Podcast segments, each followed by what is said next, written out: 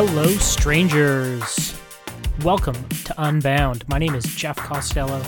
I'm a lawyer, writer, and occasional entrepreneur. I'm James Robertson, Naval and Special Forces veteran, family guy situated out in the West Coast, and just an overall enthusiastic dude. And together, we're trying to fearlessly explore issues that matter.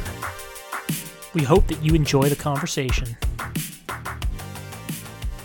So, uh, James, did you read uh, Ben's Ben Woodfinden's article this week about um, the creeping danger? I guess I'd say the creeping danger of um, what did he call it? Sane washing extremists in Canada and the conservative problem there. Uh, yeah. Well, I think um, I think based on events that happened down in the U.S. Uh, and uh, as we record this, this is a number of days after the storming of the Capitol. Um, obviously, January 12th, yeah. Um, there's a lot of introspection going on within uh, the conservative element. And uh, this has been something that has been percolating a little bit uh, in Canada, you know, with uh, figures like uh, uh, one that comes to mind is Derek Sloan. He's one that obviously will say some things there that you know definitely raises some eyebrows. Uh, yeah, I read his article. I thought it was very timely. Uh, there's been a couple other articles uh, in a similar fashion uh, to that, uh, and not from uh, members of the left or liberal media. These are actually members of the conservative movement, former members of the Conservative Party, calling on Canadian conservatives to do better. So, uh, and I think we need more of that. Yeah, I mean, I, I said to you on just us on the phone a couple days ago that conservatives this stuck with me because I think it, I think it was so smart. So I'm just tooting my own horn here, but uh, conservatives love Jordan Peterson and just his you know just pull yourself up by your bootstraps mentality. But we are just conservatives are just the worst about actually cleaning up their own rooms. Like y- you've got to you've you play on the field you sow.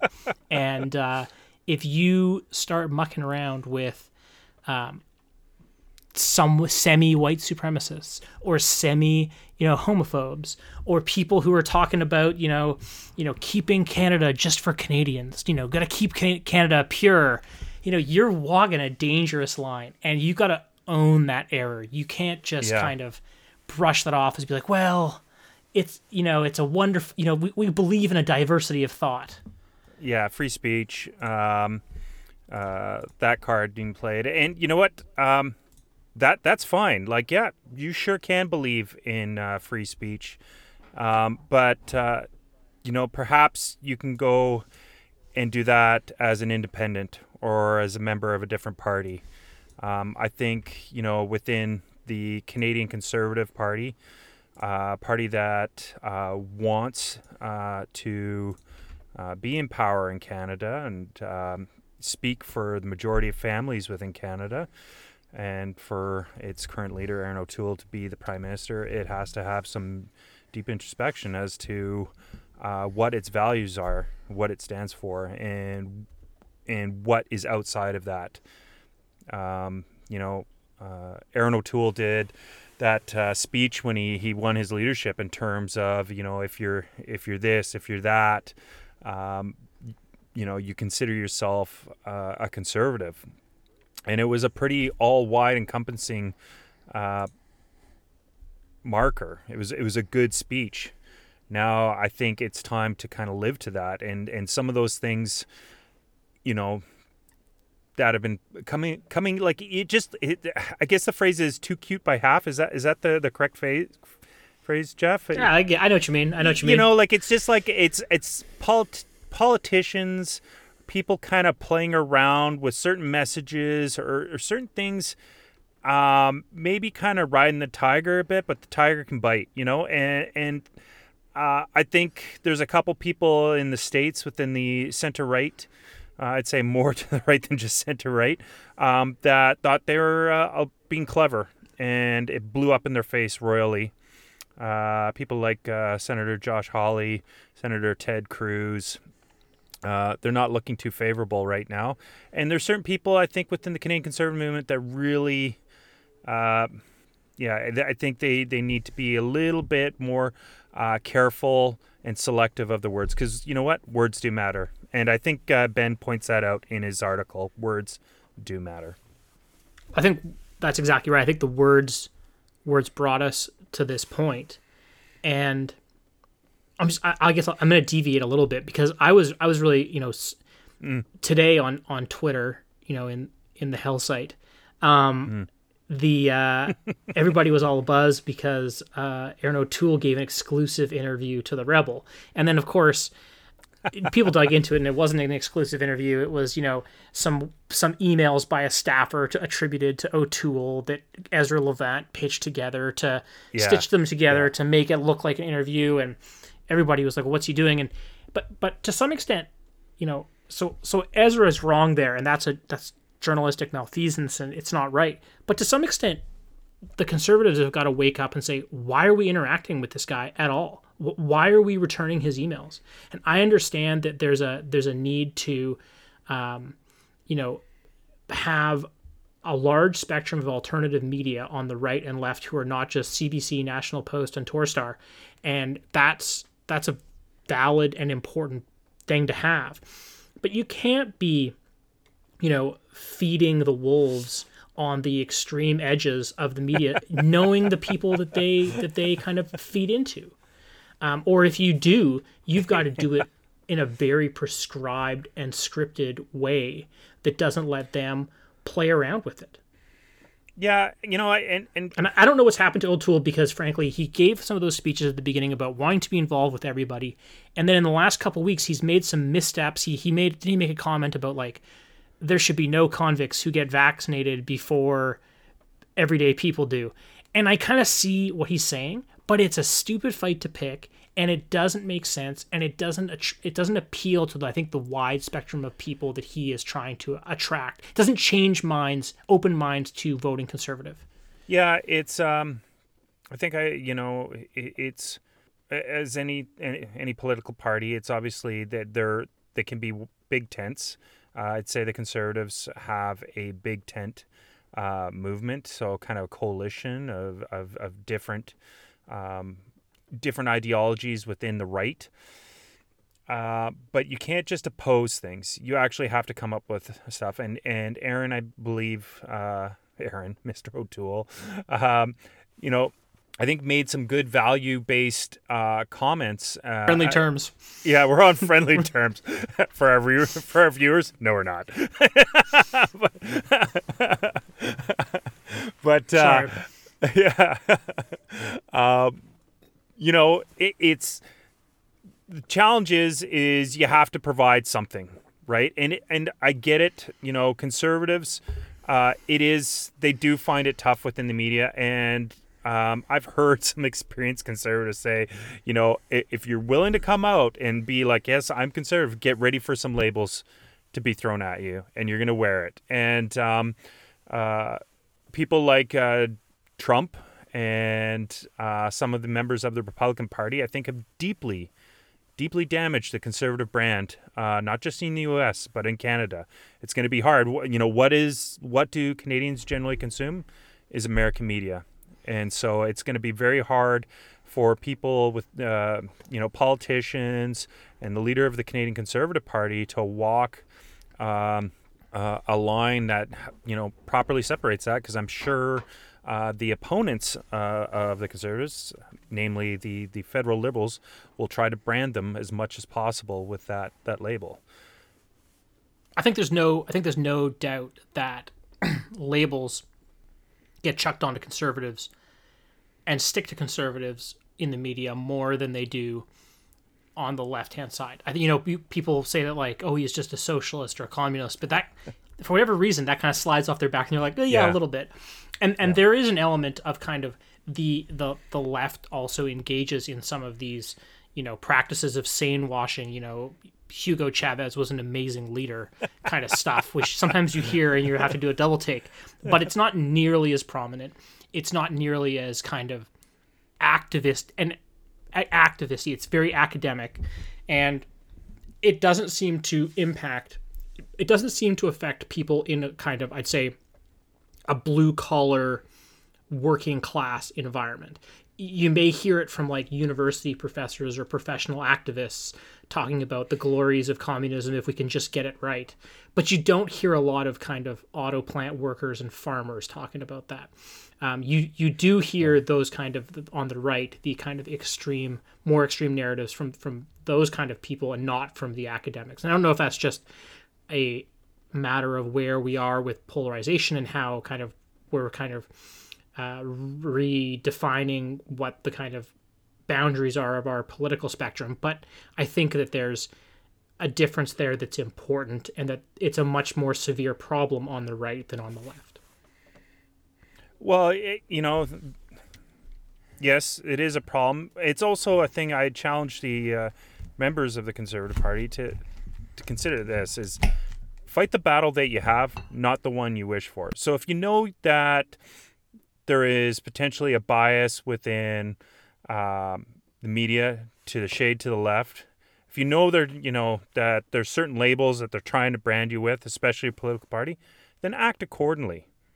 You know, and don't give them the ammunition uh, to which to you know like sometimes I, I feel the conservatives do a really good job of building a stick to give to like the federal liberals to beat them with right and, and here's a prime example you and i talked about i was pretty upset about it and not uh, like big times but it was um Dr. Leslyn Lewis, I you know I've uh, I I appreciate her voice. She did a really good job in running for the leadership, um, but I feel that she did almost like this conservative dog whistle. She she did a poke at Bill Gates out of nowhere uh, on Twitter, saying we need you know because Gates, uh, as you know, if people know, he's really big into looking for innovative technological solutions to climate change. As far as he's concerned, that's the only way we're going to get out of this, right? And it, to be honest, as party on the center right, I think they should be championing that uh, a lot because if you get onto the left side of the spectrum,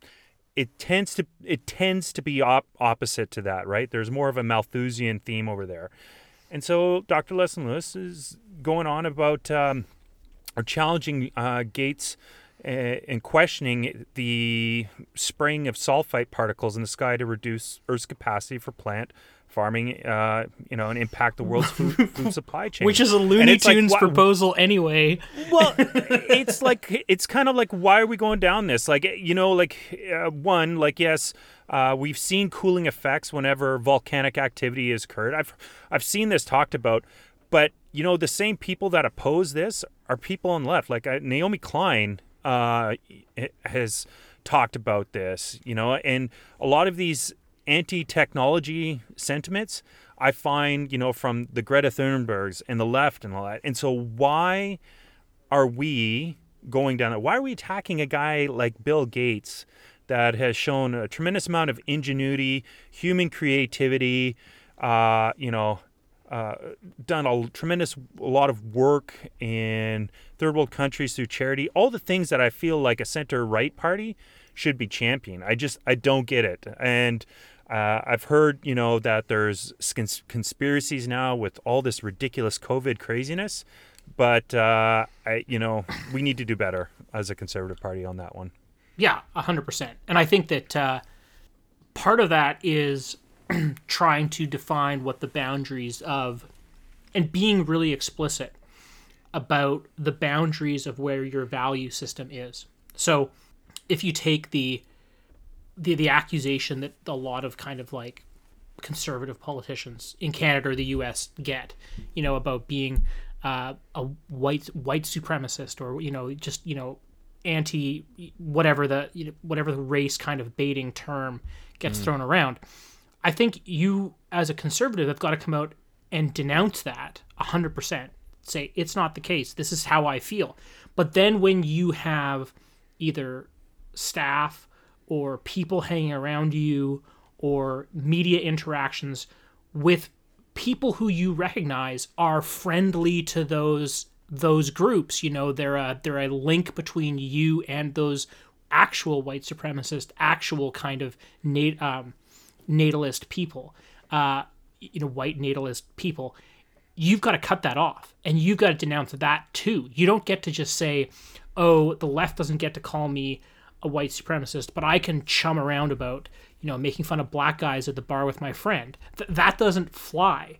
And that is the double standard that I think conservatives have a hard time living with is that they don't want the media to call them anything bad. but they still want to have a nice boys trip, do whatever, you know, they do when they're out on the golf course. And you can't have that.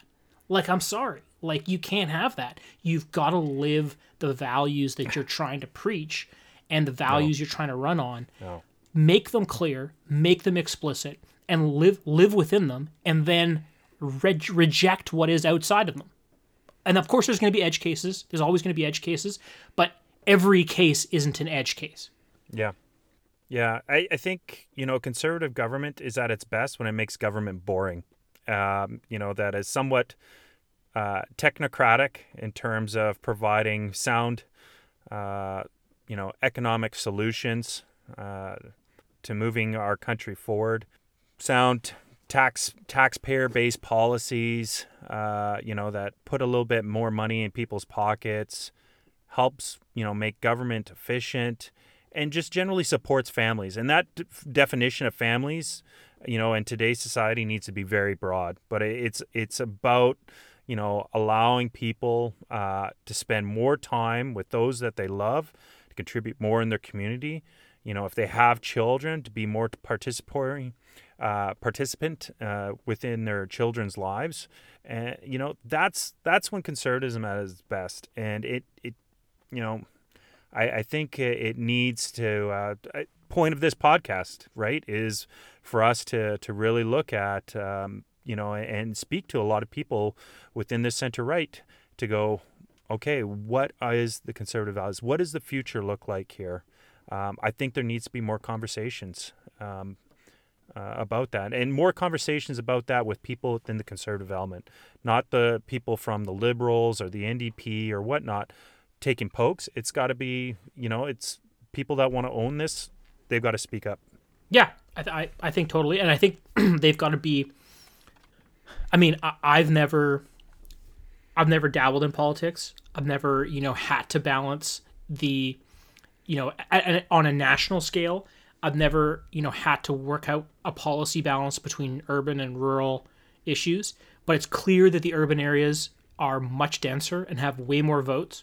So you can't just br- import your rural policies into the city and expect to find voters. You've got to find unique policies that apply to urban centers and pitch those and, and get behind them and, and be excited about them and not just say, oh, we're just going to cut the fat and, and, you know, lower some lower taxes or whatever. People, you know, I've always, how do I, interesting anecdote. Lived, I lived in Denmark for, for four or five months.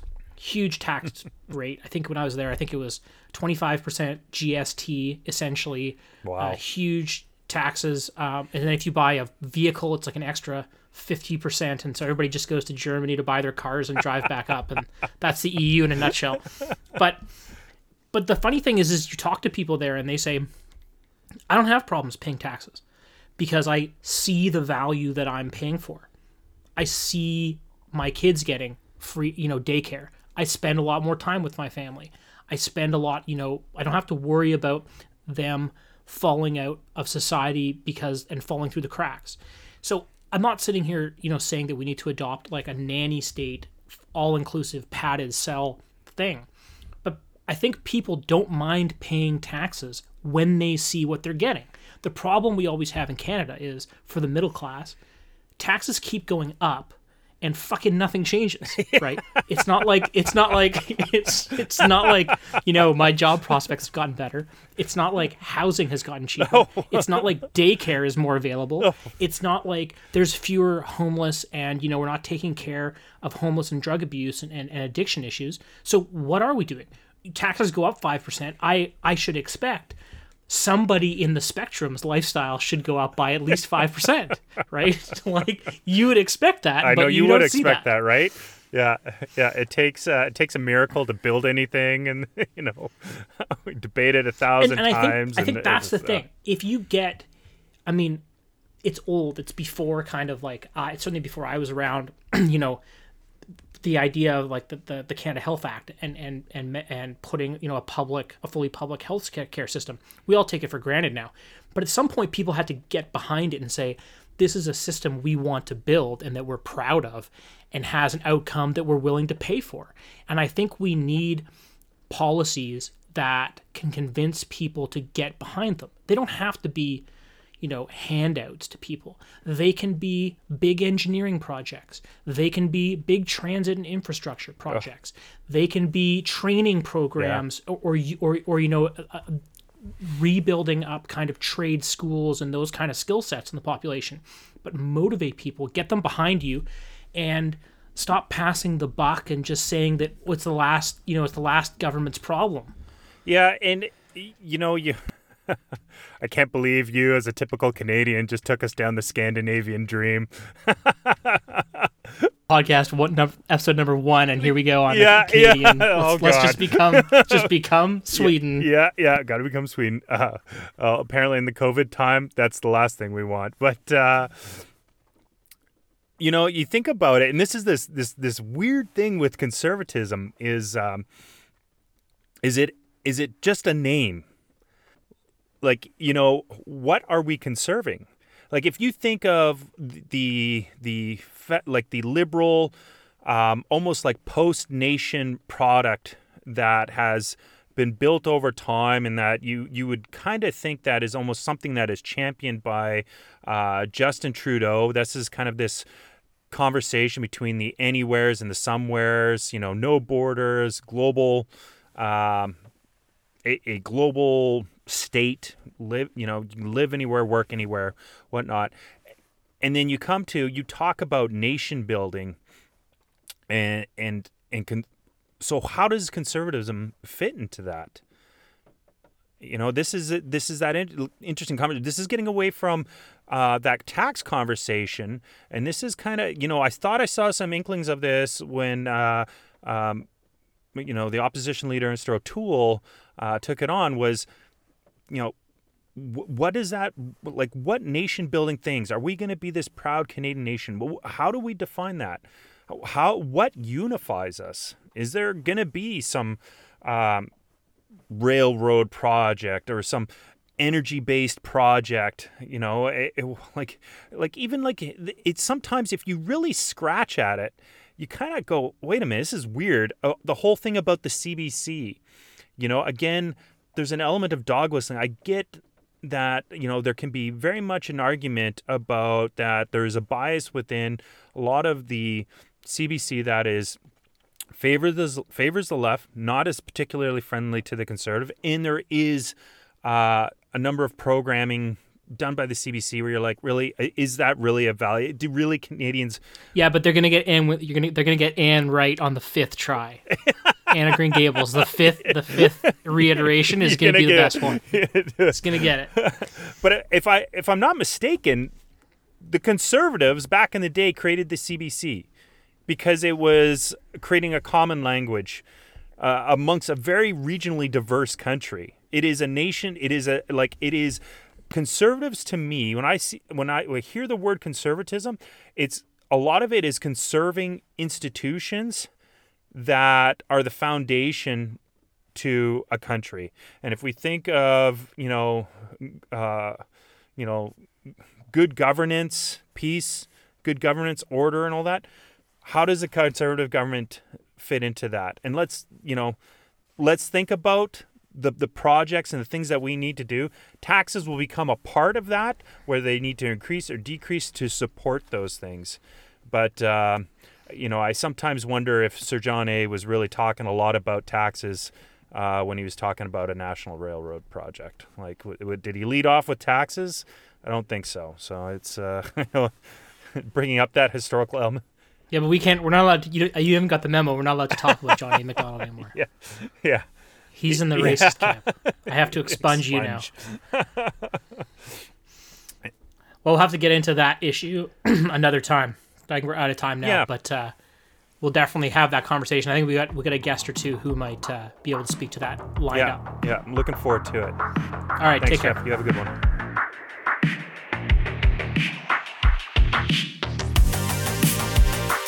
Thank you so much for listening to Unbound. If you enjoyed our conversation, the best way you can help us continue it is to give us a like and a five star review wherever you get podcasts.